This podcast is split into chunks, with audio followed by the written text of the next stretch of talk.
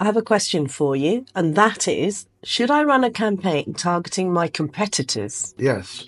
Again, uh, very commonly asked questions. And I would say you must try it. And if you're running a competitor campaign, always set them up as a separate campaign with its own budget.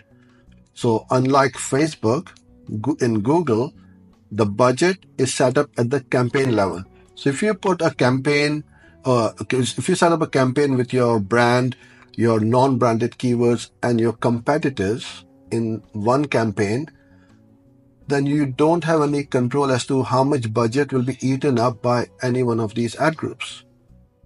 But if you keep them separate, brand should be separate, non-branded keywords should be separate, as well as um, competitors, then you can control the brand.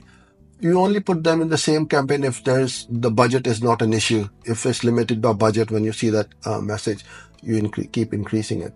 But if you want to control it, okay, I just want to pay $50 a day to see how my campaign runs uh, with my competitors uh, bidding on it, then put them up as a separate campaign, allocate a certain budget, run it, and see what happens. Now, for example, let's say ex- example of a dentist.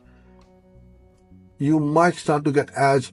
I would like to cancel my appointment or change my appointment because they're thinking they're calling their dentist, even though they can.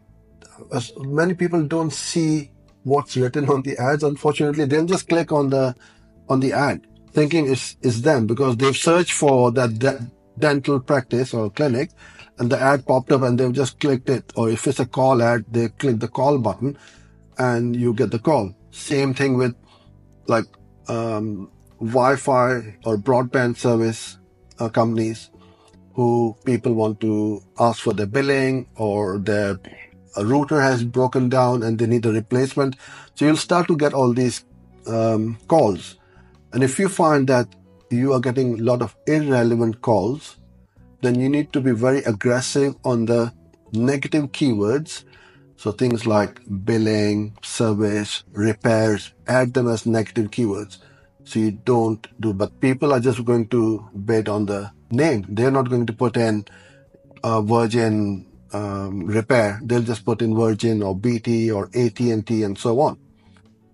So you got to try. Sometimes it works wonderfully well and sometimes it doesn't. So if you got an offer which is a lot better than your competitors, then by all means do that because in some industries and niches, price point is the is the biggest um, uh, point where people will convert, or they're going to jump ship from one to the other. If you got a mobile phone, and the other competitor company comes in with a new plan, and it saves you 20, 30 bucks a month, you surely are going to jump ship.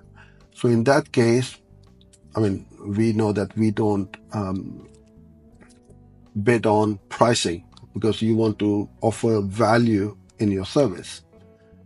But in certain uh, certain cases, like a phone company, a phone is a phone.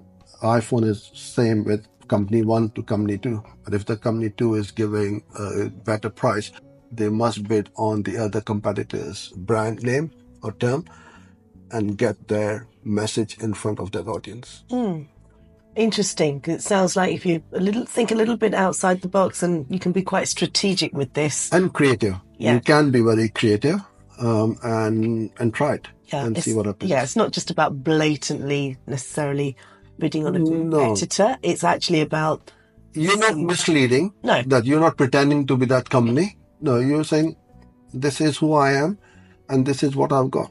Yeah. And, and, and I'm just thinking, you know, I've had it. You go looking for a particular flight with a particular airline, and you click the first one, and you realise you've ended up in a, yeah, you know, a, a portal, and it wasn't right. what you thought. Yeah. So yeah, we've all fallen for that. Yeah. So yeah, great, great, great advice. Mm. Thank you.